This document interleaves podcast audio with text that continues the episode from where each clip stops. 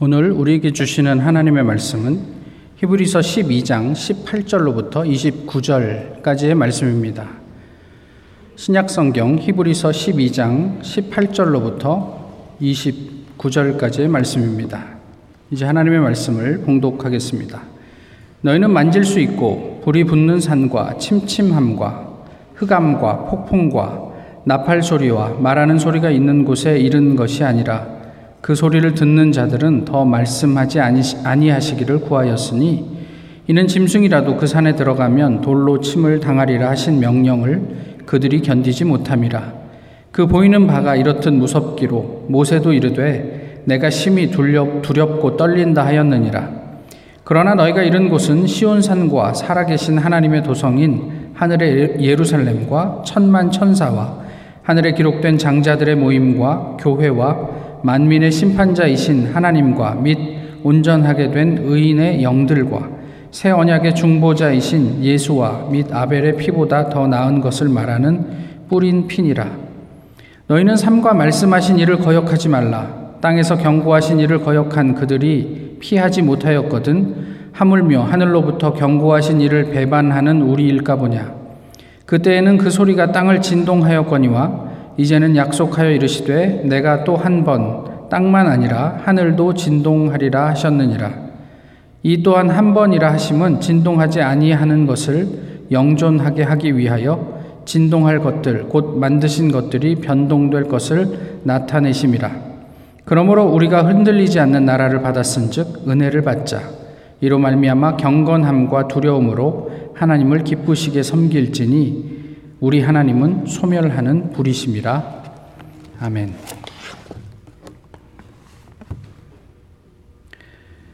어, 어떤 분의 페북에 이런 글이 있었습니다. 우리는 정말 하나님을 믿는 것일까? 하나님을 두려워하는가? 하나님께서 우리를 위해 예비하신 하나님의 나라를 믿고 소망하고 기대하는가? 목사들은, 우리 선교사님들은, 성도들은 어떠한가? 내가 믿지도 않는 하나님에 대해 백날 설교하니 무슨 변화가 일어날 수 있겠는가? 선교지를 방문할 때마다 근원적인 질문 앞에 선다.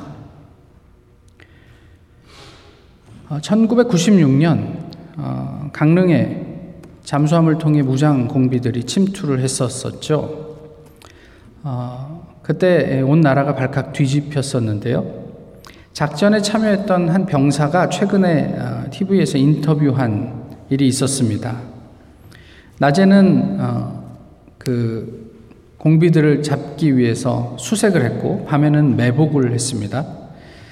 어, 참호를 파고 그 참호 속에서 밤새 경계를 하고 있었는데 아, 거기에서 잠이 왔을까요? 그분 이야기는 잠이 오지 않았대요. 왜 그랬을까요? 자기의 생사가 걸린 문제이기 때문에 그러지 않았겠습니까?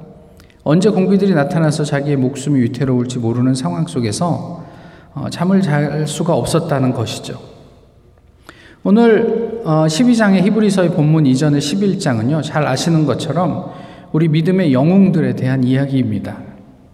11장 37절에 보시면 돌로 치는 것과 톱으로 켜는 것과 시험과 칼에 죽는 것을 당하고 양과 염소의 가죽을 입고 유리하여 궁핍과 환란과 학대를 받았으니 이런 사람은 세상이 감당치 못하도다. 세상이 감당할 수 없는 사람들에 대한 이야기를 하고 있어요. 왜 감당하지 못했죠? 그들은 생사를 초월했기 때문에 그래요. 그저 목숨 내놓고 당신들이 나를 어떻게 처분하든 나는 하나님 나라의 비밀, 예수 그리스도의 복음을 전하며 죽게 되면 죽으리라. 이랬던 사람들이기 때문에 세상이 어떻게 할 수 없었다라고 이야기를 하는 거죠. 오늘 본문 12장은 우리에게 이렇게 질문을 합니다. 너희의 선배들은 이렇게 살았는데 이제 너희는 어떠냐? 이렇게 묻고 있는 거예요. 그런데 이 편지를 어, 받고 읽게 되는 그 교회의 상황은 이렇습니다. 오늘 본문에서 그것을 엿볼 수 있는데 첫 번째는 뭐냐면 징계 없이 목표 달성이 가능하다고 사람들이 생각했어요. 근데 오늘 본문에 나오는 징계는요, 훈련이라고 번역하면 훨씬 더 어, 좋습니다. 그러니까 그 히브리서를 받아서 읽게 되는 사람들은 훈련 없이 우리가 구원에 이르를 수 있다. 그냥 하나님의 은혜다. 뭐 이런 정도로 편안하게 생각했던 사람들이라는 거죠. 어쩌면요. 그들도 이미 그 징계의 훈련의 필요성은 알고 있었을지도 몰라요. 그렇지만 굳이 내가 그 훈련을 받고 싶지는 않았을, 아, 않고 싶은 그런 마음이 아니었을까 싶어요. 그런데 본문은 이 징계가 없으면요. 어떻다고 우리에게 이야기를 하죠? 우리는 누구라고요? 징계가 없으면 사생자다. 참 아들이 아니다. 이렇게 이야기를 하는 거예요. 그래서 아버지와 아들의 어떤 비유를 통해서 아버지가 자식을 징계하지 않느냐, 양육하지 않느냐, 또 훈련하지 않느냐, 그것 때문에 관계가 어그러지냐, 그렇지 않지 않느냐, 뭐 이런 이야기를 하고 있는 거예요.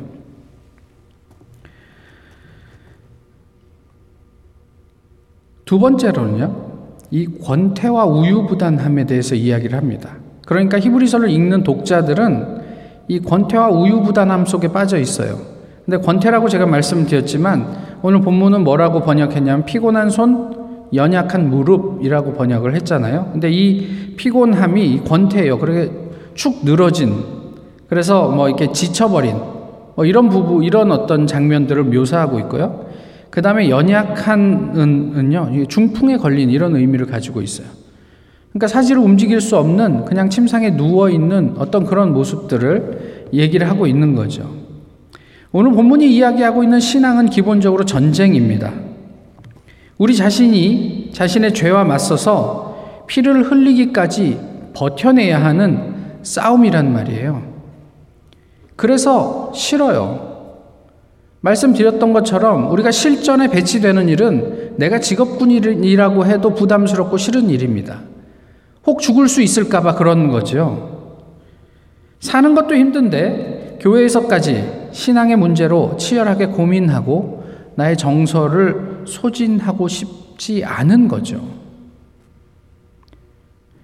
적어도 히브리서를 받는 수신인 또는 수신 교회는 복음과 구원의 문제를 나의 목숨을 걸어야 할 생사가 걸려 있는 문제로 여기지 않았다. 이게 오늘 본문이 우리에게 가르쳐 주고 있는 내용이에요. 11장에 등장하는 사람들과는 대조를 이루는 사람들이죠. 어, 왜 이렇게 됐을까요? 신경질이 나서요? 뭐 또 교회를 다니다 보니 마음에 들지 않는 부분들이 있고, 또 다른 사람들이 나를 인정해 주지 않아서, 또 나랑 뭔가 이렇게 이 공동체는 궁합이 안 맞는 것 같아서요. 또 어딘지 모르게 그냥 교회가 불편해요. 요즘은 한국에서 특별히 그냥 교회 다니던 분들도 교회가 불편한 시대가 돼버렸어요.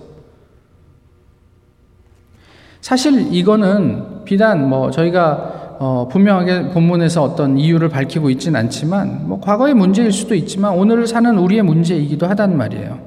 그런데요, 더 결정적인 이유가 있어요. 그것은 무엇이냐면 예수님이 안 와요. 금방 오시겠다고 하셨는데 이제까지 예수님이 안 오시는 거예요. 오늘 내일. 그러니까 사람들 사이에서는 아, 내가 살아있는 동안 내가 죽을 때까지는 예수님이 안 오실란가 보다. 지금 저희도 그런 생각을 하고 있지만요. 어쨌든 그때는 더 그랬단 말이에요. 그러니까 굳이 내가 힘들게 예수님이 곧 오실 것처럼 무슨 징계, 훈련 이런 거에 열, 그 인벌브 되고 싶지 않단 말이죠. 그런 어떤 신앙생활 하고 있는 사람들에게 주는 말씀이에요. 뭐 말씀드렸던 것처럼 우리도 크게 다르지 않습니다. 우리가 복음 때문에 어떤 징계나 훈련이 필요하다고 생각합니까? 우리 신앙생활이 그렇게까지 비장하지 않아요. 우리의 삶을 살기도 바쁜데 굳이 교회에 와서 그런 부분들까지 우리가 시간을 더 들여야 한다고 요즘 그렇게 많이 생각하지 않는 것 같아요. 사실 11장에 등장하는 사람들, 우리가 히브리서 11장을 볼 때마다 뭐, 뭐, 도전도 받고 은혜도 받지만 대단하다고 생각하지만 그것뿐이에요. 그들의 상황이 내 상황이 된다? 별로 반갑지 않단 말이죠. 존경은 하고 찬사를 보낼 수 있습니다. 거기까진 거예요. 더불어 여러 가지 이유로 우리는 교회와 사역을 회피하고 그때그때 기분과 상황에 따라서 우왕좌왕합니다. 우리 역시 11장의 신앙인들과는 대조를 이루며 살고 있죠. 본문은 이러한 신앙인들을 향한 일종의 경고요, 독려입니다. 이걸 좋게 이야기하면 뭐 경, 격려라고 할 수 있을 것 같아요. 그러니까 많은 사람들이 지쳐 있고 힘들어 하니까 그리고 이제 뭐 더 이상 어떤 신앙적인 도전 필요하지 필요로 하지 않으니까 이렇게 히브리서 기자를 통해서 하나님께서 우리에게 주시는 말씀은 너희가 어떻게 생각하든지 간에 예수 그리스도는 다시 오신다. 그 완성의 때는 반드시 있다. 그러니까 조금만 더 버티자. 그 믿음의 경주를 끝까지 인내하며 경주하자. 이런 이야기를 하고 있는 거죠. 오늘 읽은 본문 18절 이하에서는요. 신의 산과 시온 산을 대비합니다. 신의 산은 어떤 산이죠? 그 모세가 올라가서 십계명을 받았던 때를 이제 그 상상하면서 이런 묘사를 하고 있는데요. 어둠, 공포, 그리고 접촉 불가한 그런 영역이에요. 죽음의 공간입니다. 그러니까 누구라도 생명체가 그곳에 접근을 하면 하나님의 허락 없이 접근하면 죽게 되는 공간이고 심지어는 하나님과 만났던 모세까지도 내가 이곳에서 하나님 죽을 것 같습니다. 라고 이야기할 만큼 이 두려움의 공간이었다 얘기를 하는, 하는 거죠. 뭐 쉽게 얘기하면 그저 구약의 하나님을 그렇게 묘사한 거예요. 그런데 반면에 시온산은요, 하나님이 계시지만 천만 천사가 함께 있고 완성된 교회의 모습을 우리가 목격할 수 있고 생명책에 기록된 사람들이 있고 예수님이 있는 그런 회복의 자리로 묘사를 하고 있는 거죠. 예수님으로 인한 신약의 하나님은 구약의 하나님과는 좀 그 이미지가 바뀌어 있습니다. 우리는 어디에 있습니까? 다시 표현하면 우리의 정체성은 어디에 두고 있느냐는 거죠.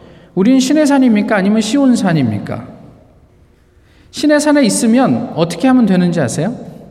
신의 산에 있으면 하지 말라는 거 안 하면 돼요. 뭐 도둑질 안 하면 돼요. 가늠하지 않으면 돼요. 뭐 그냥 소극적으로 하나님께서 금하신 것 안 하면 된단 말이에요. 반면에 시온산은요, 굉장히 자기 주도적인 곳입니다. 적극적으로 진리를 구현하는 삶을 살아야 돼요. 그래서 우리 입장에서는 좀 피곤한 곳이에요. 신의 산은 아벨의 피가 원통함과 복수를 호소하는 자리예요. 가인에게 죽임을 당한 아벨이 호소합니다. 내가 억울합니다. 원통합니다. 이 원수를 갚아주십시오. 그런 자리예요. 근데 시온산은 어떻습니까? 오늘 본문의 표현대로 아벨의 피보다 더 낫게 말하는 뿌린 피가 있는 자리예요. 무엇입니까? 이게 어떤 의미죠? 그것을 넘어서서 예수 그리스도의 보혈로 말미암아 회복과 구원을 이야기할 수 있는 그런 자리라는 얘기예요. 화평과 은혜와 치유와 온전한 회복 그것을 소망할 수 있는 자리 그것이 시온산이라고 얘기를 하는 거죠. 신의 산과 시온산 어느 쪽에 있고 싶으세요? 특별히 우리에게 요구되는 것이 없다면 말이죠. 두려움과 공포의 자리에 있으시겠습니까? 아니면 환희와 영광과 기쁨의 자리에 있으시겠습니까? 적어도 시온산을 보고 그곳에 마음을 둬야 쉽지 않은 훈련을 감내하고 피곤한 손과 연약한 무릎을 일으켜 세울 수 있지 않겠느냐 하는 거예요. 시온산의 영광이 인내로서 우리 앞에 당한 경주를 경주할 수 있는 근원적인 힘이 된다. 오늘 본문은 그런 이야기를 하고 있어요. 결국 중요한 것은 무엇으로 그 자리를 버텨내고 또 회복할 것인가의 문제예요. 우리는 무엇으로 신앙과 교회의 근거를 삼느냐라는 문제이기도 해요. 사실 신학기가 되면서 저희 교회뿐만이 아니라 모든 교회들이 그렇겠죠. 타운에 있는 교회들이 관심을 가지고 있는 게 대동소이합니다. 아, 뭐가 있을까요? 누가 올까? 얼마나 올까? 뭐 이런 거예요. 예, 재정에 관심이 있고, 또 뭐, 우리가 이렇게 새들어 살면서 이렇게 좀 이렇게 뭐 핍박, 핍박이라고 하긴 좀 그런데 어쨌든 서름을 겪을 때마다 아, 그냥 확 교회를 지어버려? 뭐 이런, 뭐 그럴 수도 없, 지만 그런 생각도 하고 아니면 옮겨버려? 뭐 이런 생각도 한단 말이에요. 그런 것처럼 사람의, 사람이나 사람의 숫자나 또는 재정이나 건물 그런데 이런 것들은 오늘 본문이 다 뭐라고 얘기하냐면 이게 이렇게 이렇게 진동하는 것, 변동하는 것이래요. 지금은 좋아 보이는데 시간이 좀 지나면 그게 우리에게 독이 되기도 하고 지금은 우리에게 안 좋은 것인 줄 알았는데 이게 전화위복이 돼서 지나고 보니까 우리에게 은혜가 되는 것이기도 하는 그런 우리가 뭐라고 선과 악을 규정할 수 없는 진동하는 것. 더 나아가서는 궁극적으로 마지막에 소멸한, 소멸하는 불이신 하나님께서 이게, 이게 불을 지르실 때 다 타서 없어질 허망한 것들이다. 이렇게 이야기를 하는 거죠. 제가 한국에서 요번에는 그래도 제 참 오래 있었기 때문에 뭐 이제 다양한 친구들을 만날 수 있었는데요. 어, 서울대에서 박사를 하고 스탠포드에서 포닥을 하고 LG그룹에서 임원으로 어, 한두 해 전쯤인가 은퇴를 한 친구를 중학교 졸업한 지한 한 40년 가까이 만에 만났어요. 아, 그 친구가 옛날에 교회를 다녔거든요. 그래서 지금도 교회를 다니냐? 그랬더니 그 친구의 답이 이래요. 내가 세상에서 제일 싫어하고 혐오하는 인간이 목사야. 그러는 거예요. 목사 앞에 두고 그렇게 얘기를 하더라고요. 내가 목사한테 이런 얘기하기 미안하지만 뭐 이러면서 아, 이 친구가 그런 사람이 아니었는데 직장 생활을 하면서 많이 이렇게 터프해졌더라고요. 그러면서 왜 교회를 안 나갔냐 이렇게 이야기를 하니까 어, 대학교 1학년 때 예배를 드리는데 목사님께서 이런 설교를 하셨대요. 우리 교회에 주일학교 여자 선생님이 계신데 그분이 결혼을 하려고 모아뒀던 자금을 다 털어가지고 교회 건축을 위해서 헌금을 했다. 그러니 어떤 일이 생겼는지 아냐? 그가 지금 어떻게 사는지 아냐?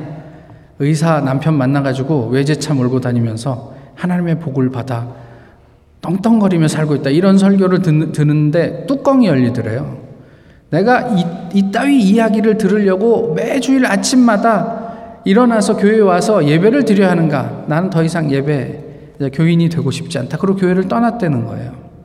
그러면서 덧붙이는 말이 이거예요. 교회는 지금도 예수 믿고 천국 가라고 이야기하지. 근데 내가 어릴 때 생각해 보면 그 천국의 이미지를 이렇게 교회는 가르쳤어. 긴 벤치에 앉아가지고 눕든지 헐렁한 옷 입고 그냥 어디선가 흘러나오는 음악을 들으면서 이렇게 몽환적인 어떤 그런 즐거움에 빠져 있는 그런 그림으로 나는 배웠어. 그런데 야, 저한테 하는 얘기예요, 그 친구가. 나는 요즘 매일, 매주일 천국을 산다? 소파에 잠옷 입고 누워서 음악을 듣거나 내가 좋아하는 야구를 보는데 그게 교회에서 가르치는 천국이야. 그런데 교회에서 예수 믿고 천국 가라. 누가 그길 가겠냐? 내가 지금 천국을 살고 있는데. 교회는 40년 전이나 지금이나 똑같은 이미지만 팔고 있어. 아무도 사지 않을 상품을 팔고 있는 거야. 좀 바뀌어야 되지 않냐?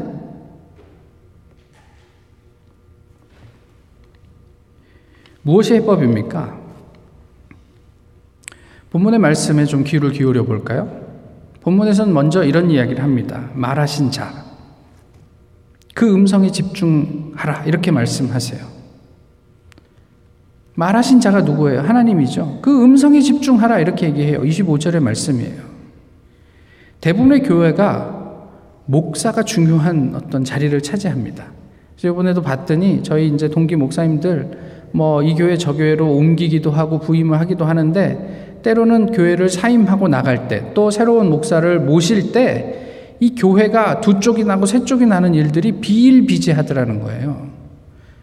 하나님의 몸인 교회 전체를 놓고 볼 때 담임 목사의 자리는 그냥 일부분이에요. 그런데 그 일부분 때문에 교회 전체가 고통스러워하는 일을 어떻게 우리가 설명을 해야 될까요? 이게 좋은 교회의 모습이라고 이야기할 수 있을까요? 그렇지 않죠. 목사 한 사람 때문에 너무 많은 희생을 치러야 해요. 근데 이게 비단 목사만의 문제이겠어요? 교인도 마찬가지예요. 서로를 보면서 이렇게 뭐 상처받고 상처 주고 그래서 그 사람 때문에 교회를 떠나기도 하고 그 사람 때문에 교회에 발을 붙이지 못하기도 하고 한단 말이에요. 우리가 사람이 모인 곳이기 때문에 목사를 포함해서 누구 어떤 사람이라도 마음에 들지 않을 수도 있죠. 그렇지만 그것을 티내고 불평하고 저항하면서 교회의 교회됨을 저해한다면 도대체 그것이 아름다운 교회의 모습이라고 할 수 있겠느냐는 말이에요. 표면적으로는 교회를 위한 비평이라고 이야기하지만 실제로 드러나는 모습들은 이거 뭐 그냥 악의 다툼 그 이상도 그 이하도 아니라면 도대체 우리가 무엇을 이야기하고 있느냐는 말이에요. 말하신 분을 거역하지 말라. 그게 오늘 본문의 이야기예요. 14절은 이것을 이렇게 얘기합니다. 모든 사람으로 더불어 화평함과 거룩함을 조치라. 어쨌든 우리에게는 굉장히 피곤한 이야기입니다. 말하신, 말하신 분의 이야기를 거역하지 말라. 근데 그분이 뭐라고 얘기하냐면 모든 사람과 더불어 이게 교인들 뿐만이겠어요? 교회 밖에 있는 사람들까지를 포함해서 모든 사람과 더불어 화평함과 거룩함을 도모하라. 이게 하나님의 말씀이란 말이에요. 다음으로 우리가 회복해야 될 자리가 뭐냐면 은혜의 자리예요. 아까 권태를 말씀드렸잖아요. 너무 지쳐서 축 늘어져 있는 상태예요. 그러니까 그 지친 영혼을 소생시킬 수 있는 길이 은혜 말고 또 무엇이 있겠냐 말이죠. 하나님의 은혜가 무엇입니까? 이 은혜는 어디에서 비롯됩니까? 우리가 만들어낼 수 있습니까? 우리가 하나님에게 요구해서 억지로 따낼 수 있는 것인가요? 우리의 연약함의 생기가 되는 경험이 도대체 무엇이냔 말이에요. 한국에 있는데 이런 소식을 들었어요. 저희 교회에 계시다가 떠난 그, 그, 집사님께서 교회를 위해서 어, 큰 액수의 돈을 헌금해 주셨습니다. 감사한 일이에요. 또 저희 교회 안에서도 뭐 이런, 이런 모양 저런 모양으로 많은 헌금을 해 주시는 분들이 계세요. 또 요번에 한국에 갔더니 이 타운에서 박사를 하고 저쪽 텍사스에서 교수를 하시다가 한국에 들어가신 교수님이 어, 꼭 자기를 보고 좀 가라. 그래서 일부러 이제 지방에 계신데 다녀왔잖아요. 근데 그 와이프분이 저희 교회가 개척된 때부터 기도하면서 저희가 하는 중국인 사역의 소식을 듣고 뭐 어, 조금씩 그 용돈을 모은 돈이라 그러면서 봉투를 하나 주시더라고요. 중국인 사역을 위해서 써달라고. 근데 봉투를 열어봤더니 100만 어, 원짜리 10장이 들어있어요. 아시는 것처럼 저희 교회가 지금 네 번째 천만 원이에요. 그런데 다 지금 말씀드릴 수 없지만 돈의 액수의 문제가 아니고요. 그런 어떤 그런 그 헌금이 교회에 도착하는 그때 그때마다 교회가 어떻게 설명할 수 없는 어떤 변곡점이 있었어요. 예, 그게 중국인 사역도 그렇고 교회의 재정도 그렇고 그랬더란 말이죠. 제가 다시 말씀드리지만 돈, 돈을 이야기하는 게 아니에요. 돈이 들어와서 우리가 좋다. 이런 얘기가 아니에요. 하나님이 여전히 우리 교회와 우리가 하고 있는 사역을 지지하고 계신다라는 어떤 사인인 것 같아서 어쩌면 그것이 제 안에는 새로운 어떤 기대감으로 자리하게 되는 순간이기도 했단 말이죠. 그런데요. 그리고 나서 얼마 안 있다가 어, 중국에서 오랫동안 사역을 하시다가 최근에 추방당한 목사님 부부가 계세요. 제가 잘 아는 목사님을 통해서 이분들을 알게 됐는데 이분들이 중국엔 돌아갈 수 없는데 중국인 사역은 하고 싶고 어떻게 해야 될까 고민하고 있다는 거죠. 그래서 저랑 만나게 됐고 제가 저희의 어떤 그러니까 미국 저희 타운뿐만 아니라 미국의 중국인들이 엄청나게 많다는 상황들을 전해 드렸어요. 이분들이 오시겠다는 거예요. 언제 오실지는 모르겠지만 어쨌든 그런 어 하나 작은 작은 어떤 사건들이 교회 사역에 대한 새로운 기대를 갖게 하는 어떤 모멘텀이 되더란 말이에요. 내가 노력해서 얻은 것이면 그게 얼마나 동기부여가 되겠습니까? 당연히 받아야 할 것들이니까. 근데 이제 하나님은 우리, 우리 교회를 통해 또 어떤 사역을 이루어 가실까? 라는 그 기대가 우리로 시온산을 살게 하는 게 아닌가 싶어요. 15절은 이렇게 이야기합니다. 하나님 은혜에 이르지 못하는 자가 있지 않도록 돌아보라. 왜요? 그 은혜가 우리를 활력 있게 하기 때문에 그렇습니다. 하나님 은혜가 없어서 축 늘어져 있는 사람이 있지 않은지 돌아보라. 어쩌면 그게 우리의 사역이 될지도 모르겠단 말이에요. 그리고 마지막으로 얘기하는 게 경건함과 두려움이에요. 이것은 16절에서 얘기하는 망령된 자와 대비됩니다. 음행, 또 먹을 것, 그러니까 인간의 욕구 때문에 하나님의 약속을 가볍게 여기는 에서로 대표되는 사람을 성경은 망령된 자라 말씀하세요. 음행이 자행되는 곳에 성령의 역사가 있을 수 있을까요? 회개의 역사는 있을 수 있겠죠. 그렇지만 어떤, 어떤 긍정적인 어떤 역사가 있겠습니까? 순간의 배고픔, 인간의 욕구를 충족하기 위해 하나님의 언약을 생각하지 않는 교회는 어떤 교회가 될 수 있을까요? 그래서 경건과 경외, 하나님을 향한 경외함이 우리의 신앙과 교회를 살린다. 본문은 그렇게 이야기하고 있습니다. 어, 지난번에도 말씀드렸지만 저희 이제 동기 목사님 중에 아주 가깝게 지냈던 신학교 시절부터 누님이 한 분 계셨는데 이분이 건강이 아주 안 좋으세요. 지금 그 문제 때문에 한쪽 눈은 실명을 하고 다른 한쪽 눈도 거의 보이지 않는 분이거든요. 그래도 되게 열정적인 분이었어요.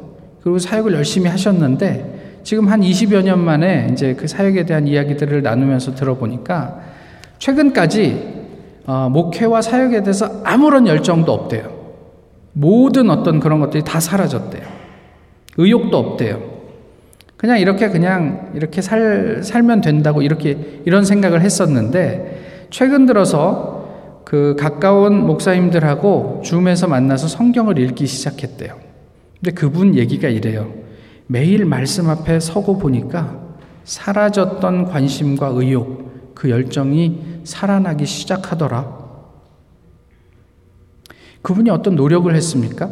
뭐 성경을 읽는 노력을 했지만 어쩌면 이게 오늘 본문이 우리에게 말씀하고 싶은 바가 아닌가 싶어요. 결국 1절에서 3절의 이야기를 하는 거예요. 예수 그리스도 자체가 회복의 모범입니다. 믿음의 주요, 온전케 하시는 이인 예수를 바라보라고요. 믿음의 인도자이며 완성자이신 예수님을 바라보라고 성경은 이야기하는 거예요. 우리가 피곤하여 낙심하지 않기 위해 인간의 연약함, 불순종을 참으신 주님을 생각하자고 말씀하고 있는 거예요. 우리 안에 어떤 힘이 있어서 되는 게 아니라 예수 그리스도를 묵상하고 그분의 삶을 깊이 생각할 때 우리 안에 생겨나는 영적인 열정이 있다고 얘기를 하시는 거예요. 그것만이 유일한 길임을 성경이 가르쳐 주고 있죠. 히브리 교회 교회 그 히브리서를 읽는 교인들에게 얘기하는 게 아니라 오늘을 사는 우리에게 하나님께서 그런 말씀을 하고 계시는 거예요. 자신의 정체성을 회의하는 시대입니다. 뭐 교회에 다니는 사람들조차도 크리스찬임을 이야기하는 것을 부끄러워하거나 힘들어하는 시대를 우리가 살고 있어요. 많은 사람들이 노인이면서 노인이 아닌 듯, 중년이면서 중년이 아닌 듯, 청년들은 나 아닌 다른 어떤 사람이 되기 위해서 뭐 이게 여러 가지 애를 쓰고 있는 것 같아요. 강남 지역을 돌아다니다 보면 이게 죄송한 이야기지만 이게 너무 비슷하게 생긴 사람들이 많아요. 너무 이미지가 똑같아 보이는 사람들이 많아요. 도대체 내가 나로 사는 것이 무엇인데 나 아닌 다른 사람이 되려고 할까? 뭐 그분들이 그렇다는 이야기는 아닌데 혹 우리가 그런 것은 아닌가라는 생각을 하게 되는 거죠. 제가 그 뭐 심하진 않지만 아토피가 있, 지 않습니까? 아시는 분은 아시는데 그래서 늘 한국에 가면 연고를 처방받아야 되는데 평생 다니던 피부과 저희 아버님 친구분이 돌아가셨어요. 그래서 이제 갈 피부과가 없어요. 아무 데나 가면 되지만 좀 많이 처방해 달라 그러면 안 해주더라고요. 모르는 사람이라. 그래서 이제 저랑 가까운 목사님 소개를 받아서 자기랑 고등학교 때 베프였다 그러면서 피부과를 소개해 줘 갖고 산 넘고 물 건너 멀리 갔잖아요. 갔더니 그래도 자기 친구 아는 사람이 왔다고 시술을 좀 받으래요. 그래서 제가 시술을 좀 받았어요. 뭐 아무도 못 알아보시던데.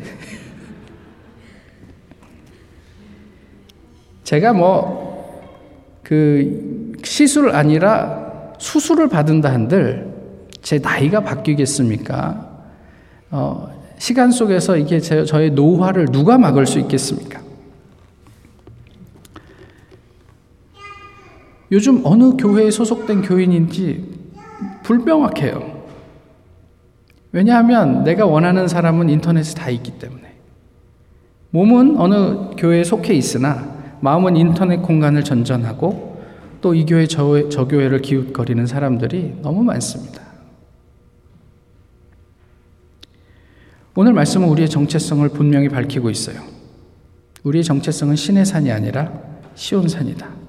구원과 완성이 있는 승리와 환호가 있는 그 자리가 우리가 서야 할 곳, 예수님께서 우리를 위해 예비하신 곳이다. 그렇게 가르쳐 주고 있어요.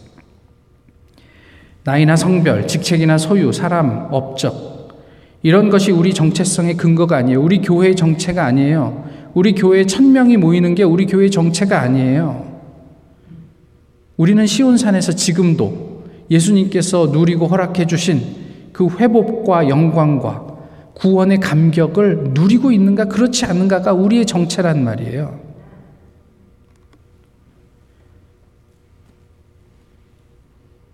진리이신 예수 그리스도의 역사가 역동적인 교회, 우리의 신앙을 만듭니다. 구태의 어정쩡한 정체성으로 무력하게 살 필요가 있을까요? 인간의 욕구에 못 이겨 우유부단하게 살아야 할 이유가 무엇입니까? 예수님께서 하신 선언을 깊이 생각하십시오. 너희는 신의 산이 아니라 시온산의 선자들이다. 그럼에도 구태여 신의 산의 선 것처럼 살지 마시자고요. 예수님께서 우리에게 위임하신 삶은요, 생사를 오가는 치열한 경주임을 기억하시자고요. 우리의 명령권자인 하나님에게 순종함으로 세상에 요동하는 모든 것을 태우는 불 가운데 타지 않고 찬란하게 빛나는 그 유업을 우리가 상속했으면 좋겠어요. 이제 우리는 무엇을 해야 할까요? 어떻게 살아야 할까요? 하나님께서 우리에게 기대하시는 우리의 삶은 무엇입니까? 또 그것으로 말미암아 우리를 살게 하시는 그 역동적인 신앙인의 삶은 무엇일까요? 기도하겠습니다. 좋으신 주님, 오늘도 주님 앞에 서게 하심을 감사합니다. 말씀을 통해 우리의 삶을 돌아보게 하시고, 어, 주님께서 허락하신 그 완성된 교회, 하나님의 나라, 또 영광과 구원의 그 놀라운 은혜들을 저희가 오늘 이 시간 넉넉히 받아 누리게 하옵소서. 하나님 우리에게 허락해 주신 삶의 시간 동안 정말 하나님 나라 복음을 위해서 기쁨으로 열정적으로 사역하는 저희 한 사람 한 사람 되도록 주님 지키시고 인도해 주시옵소서.